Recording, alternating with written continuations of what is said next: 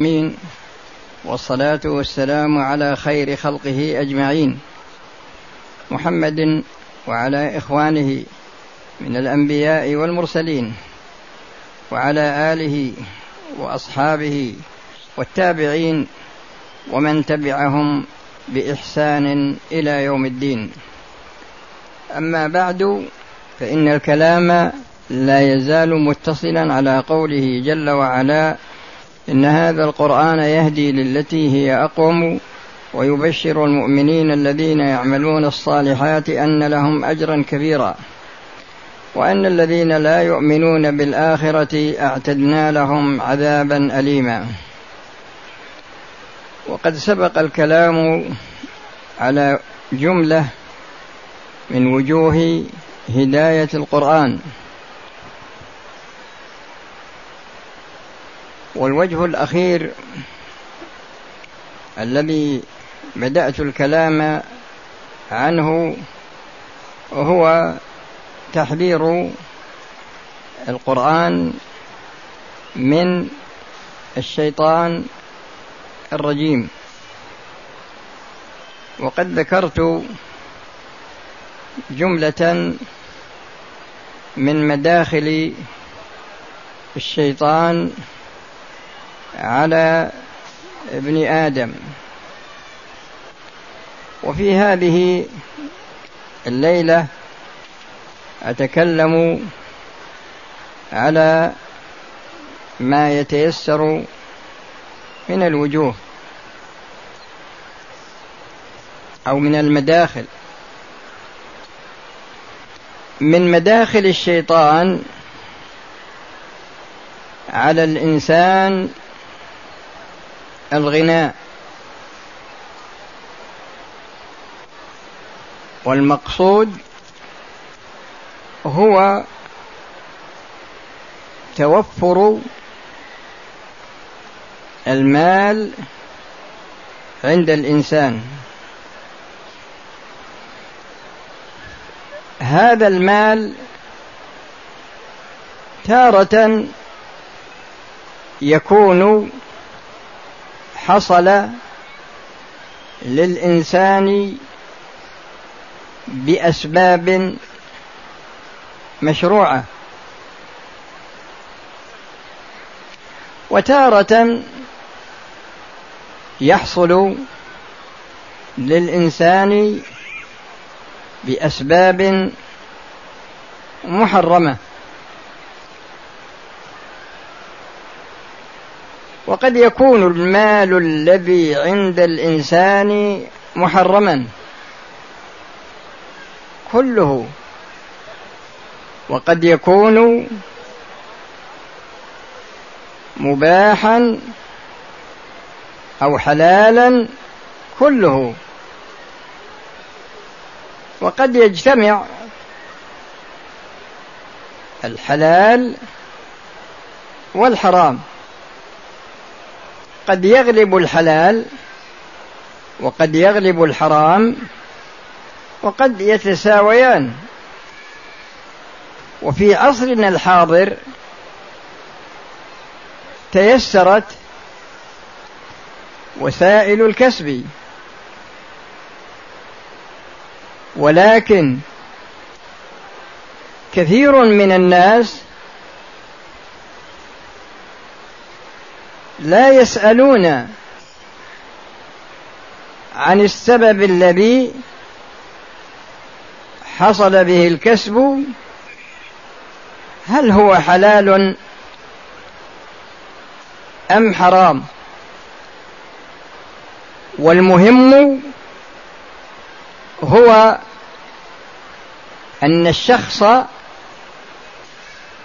ينظر إلى مقدار ما لديه من المال. هذا المال إن كسبه من وجه حلال وأنفقه في وجه حلال فلا شك أن هذا المال نعمة من نعم الله جل وعلا عليه. وقصدي يعني أنفقه يعني أنفق المال الذي عنده فلم يستعمل شيئا منه في وجه محرم.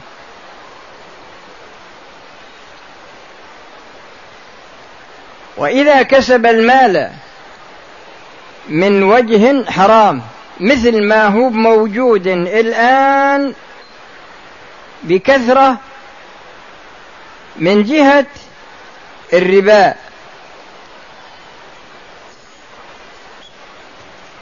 ومن جهة المال الذي يأخذه الإنسان عن طريق البيع والشراء لكن يكون على سبيل الغش.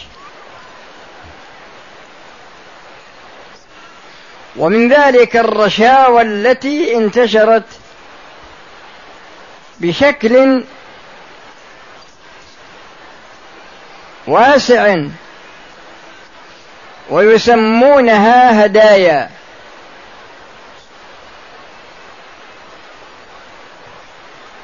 وتدخل في كثير من مجالات الحياة.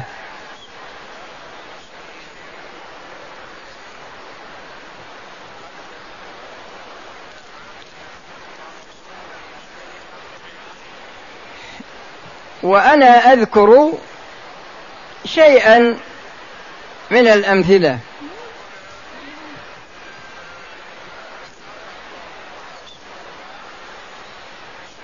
التاجر أو الشركة يكون لها أشخاص. هؤلاء الأشخاص يوزعون إنتاج هذه الشركة أو يوزعون مال هذا التاجر المال التجاري يوزعونه على المحلات التجارية.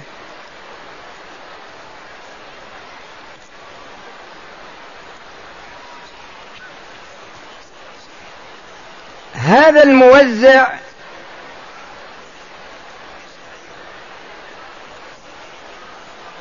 يأخذ راتبا من الجهة التي استأجرته. ومأمور بالأمانة. ولكنه يعمل مفاضلة بين الأشخاص الذين يوزع عليهم هذه التجارة هذا المال للبيع. يفاضل بينهم بقدر ما يعطونه من الهدايا. ويعتبر ذلك حلالا. ولكنه في واقع الأمر حرام.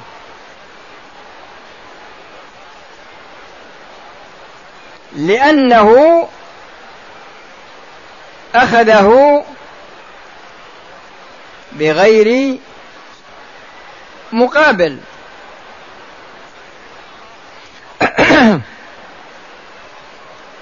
ومن ذلك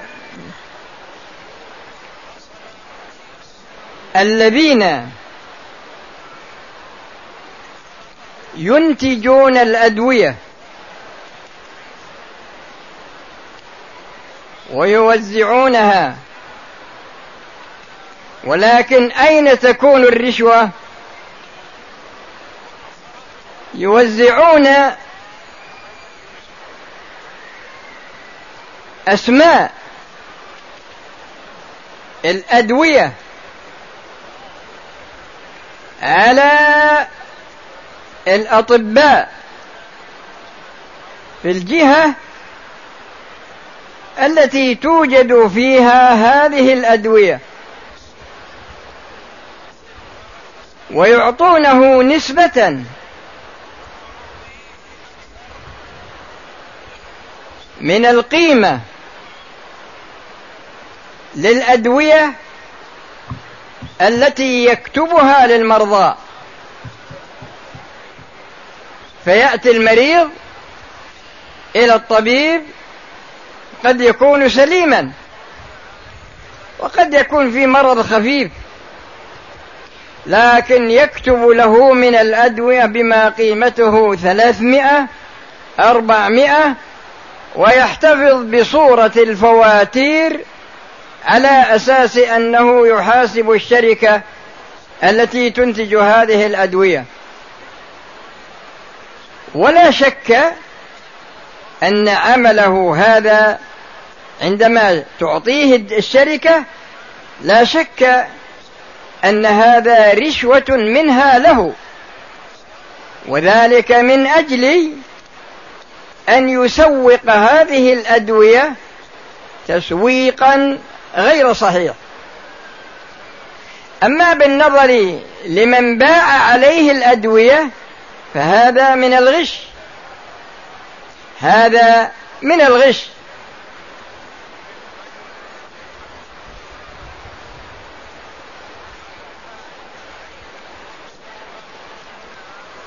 وعلى هذا الأساس عندما يأخذ الإنسان المال على شكل أنه هدية في مقابل استمالة ضميره استمالة ليست بشرعية.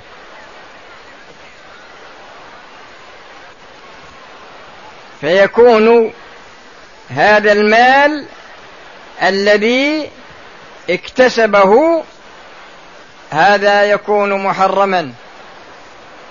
وعندما يؤكل يأكل منه لا يقبل دعاؤه. لا يرفع له دعاء ما دام يأكل من هذا المال الحرام.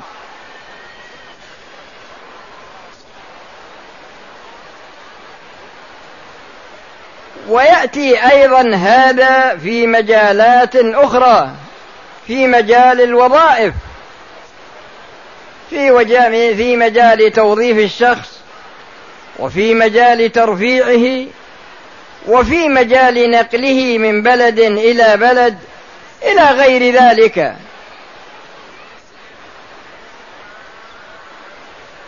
والشخص الذي يملك النفوذ الابتدائي هذا هو الشخص الذي يباشر أخذ الرشوة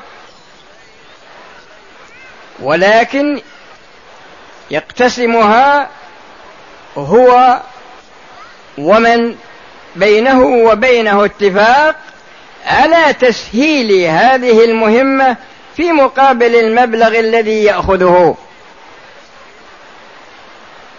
وعندما تسأل يقول هذه إكرامية هذه هدية لكن لو لم يكن في هذا العمل وجلس في بيته هل يمكن أن يأتي أحد إليه في بيته ويعطيه نقود يطرق عليه الباب ويقول خذ هذه النقود؟ هذا لا يمكن ابدا.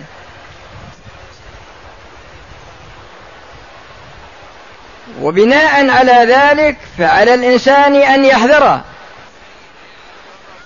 كل الحذر من سبب المال الذي يدخل عليه. فإذا كسبه من وجه حرام فقد ينفقه أيضا في وجه حرام. مثل بعض الناس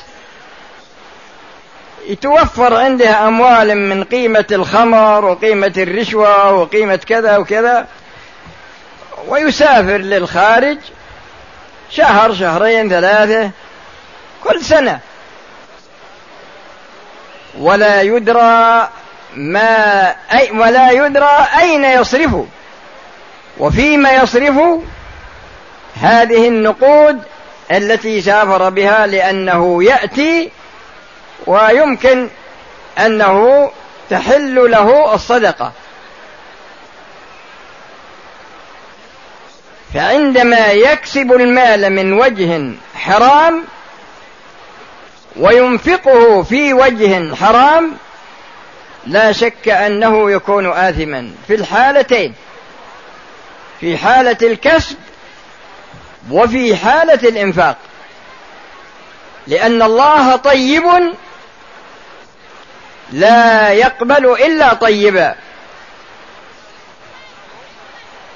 إن أطيب ما أكلتم من كسبكم.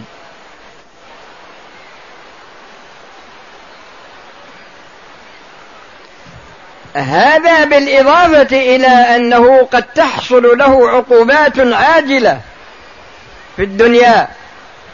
ولكن كلا بل ران على قلوبهم ما كانوا يكسبون.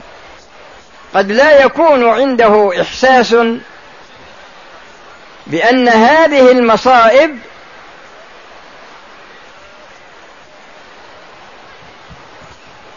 سببها الكسب الحرام. ولهذا الآن عندنا الآن حركة الصعود والنزول في الأسهم داخل في عموم كثير منها داخل في عموم قوله جل وعلا يمحق الله الربا ويربي الصدقات.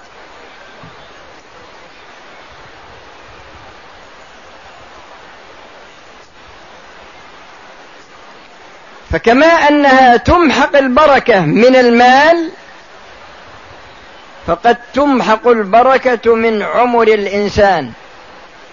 كيف تمحق البركة من عمر الإنسان؟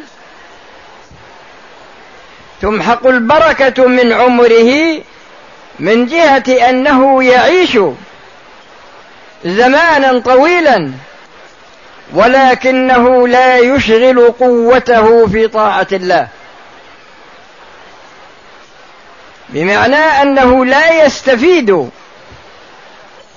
من حياته فائدة مرضية لله بل قد يستعمل بدنه في معصية الله كما استعمل ماله في معصية الله.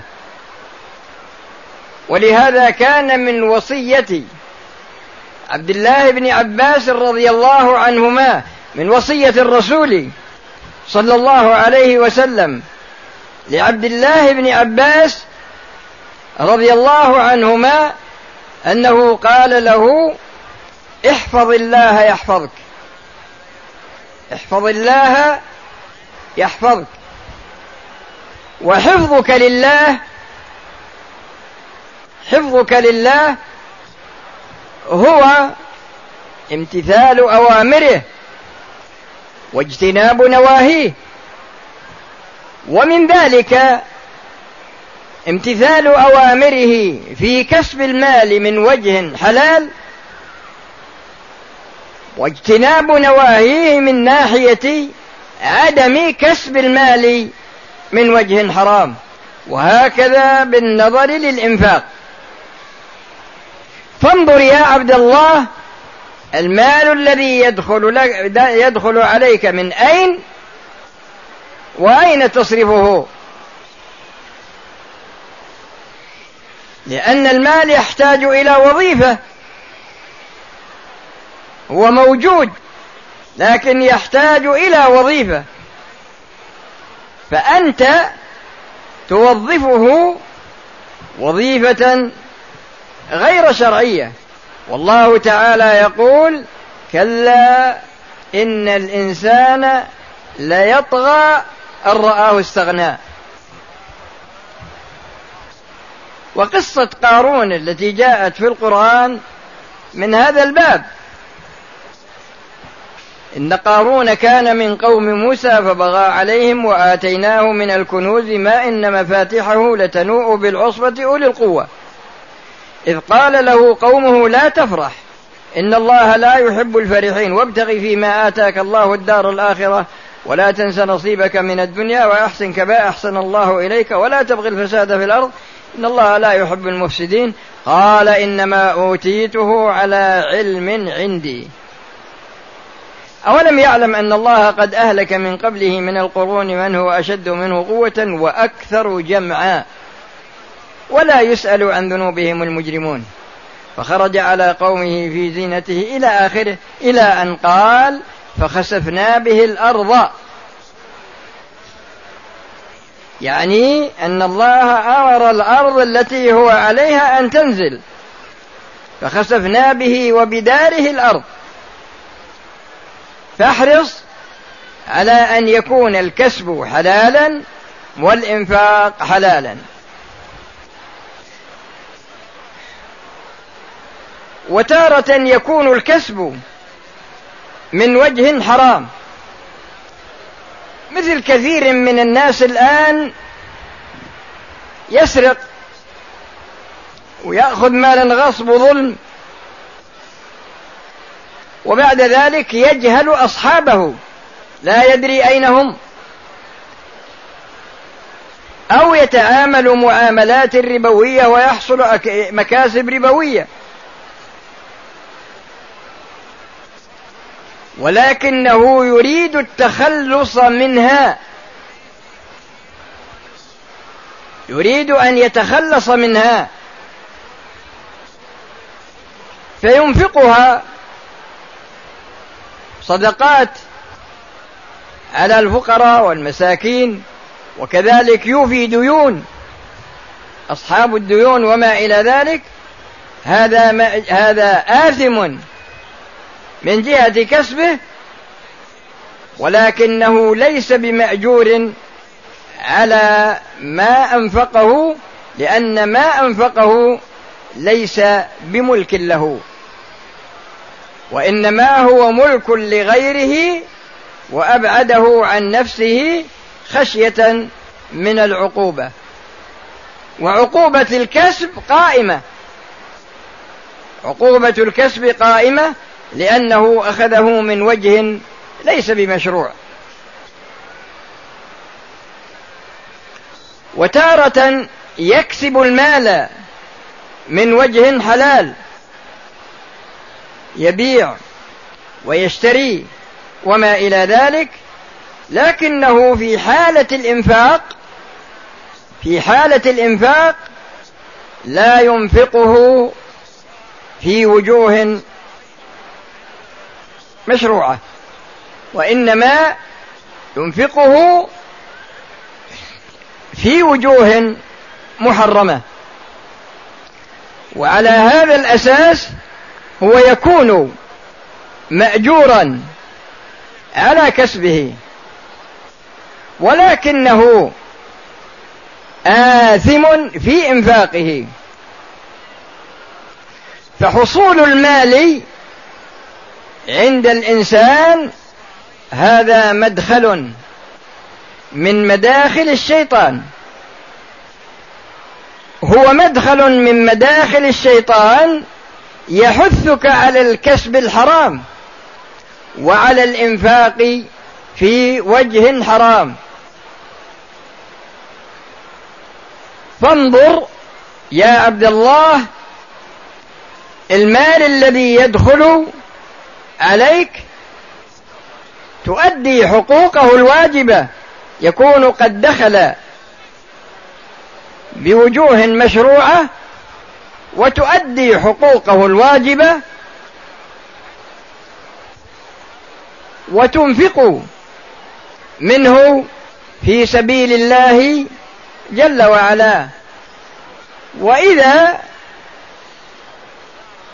أوصيت أو أوقفت منه صدقة جارية تكون لك بعد مماتك كما قال الرسول صلى الله عليه وسلم إذا مات ابن آدم انقطع عمله إلا من ثلاث ذكر منها صدقة جارية.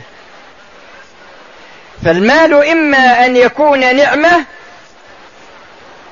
وإما أن يكون نقمة.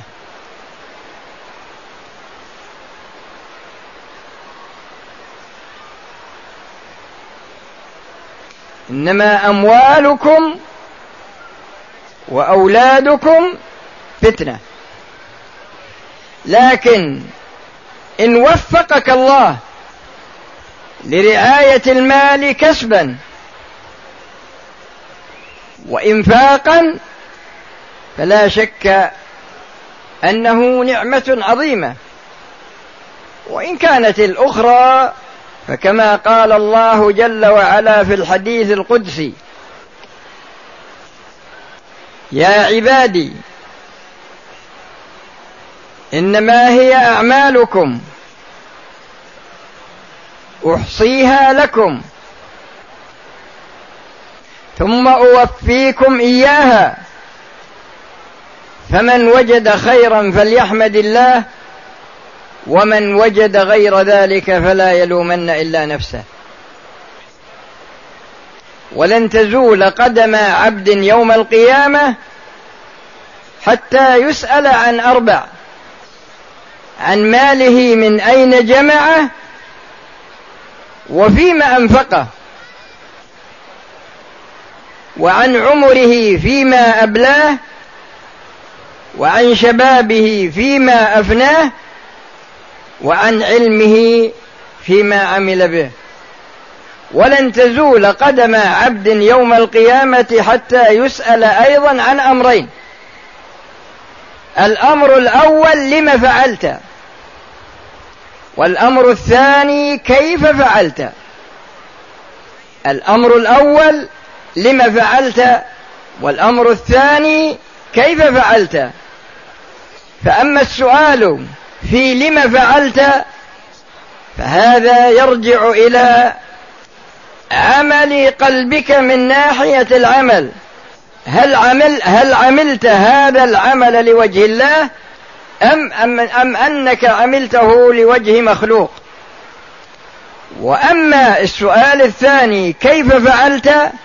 فإن هذا راجع إلى تطبيق عملك على شرع الله في هذه المسألة. فإذا تطابق قصدك مع مراد الله وتطابق عملك مع شرع الله فحينئذ تكون نجوت من هذا العمل. ولن تزول قدم عبد يوم القيامة. يعني لأن جاء في الحديث ما منكم من أحد إلا سيكلمه ربه ليس بينه وبينه ترجمان. فالخلاصة من هذا الكلام كله هو أن المال لا شك أن الإنسان لا يستغني عنه ولكن لا بد من معرفة طريق دخوله ولا بد من معرفة أداء حقوقه ولا بد من معرفة الطرق التي يخرج بها هذا المال. هذا مدخل من مداخل الشيطان في جميع الأمور التي تخالف الشرع. ومن هذه المداخل الطمع. من هذه المداخل من مداخل الشيطان على الإنسان الطمع. والطمع من جهة معناه العام تارة يكون محمودا وتارة يكون مذموما. فالطمع يكون بين العبد وبين ربه. والذي أطمع أن يغفر لي خطيئتي يوم الدين. ويكون بينك وبين الناس عندما تدعوهم إلى الخير. يعني تطمع. أفتطمعون أن يؤمنوا لكم؟ أنت تطمع في الشخص الذي تدعوه إلى الله تطمع أن يقبل هذه الدعوة التي تدعوه بها إلى دين الله. فالطمع تارة يكون محمودا وتارة يكون مذموما والغرض هنا هو الطمع المذموم هو الذي يكون مدخلا من مداخل الشيطان على ابن آدم. كيف؟ إذا تعلق قلب شخص بشخص آخر امل أن هذا الشخص الآخر يكون منه نفع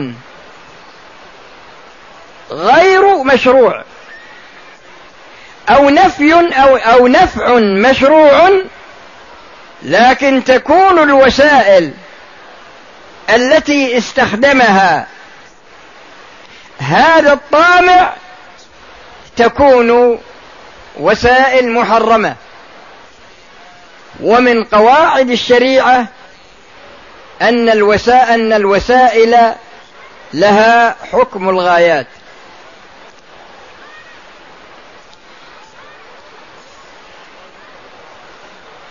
عندما أؤمل شخص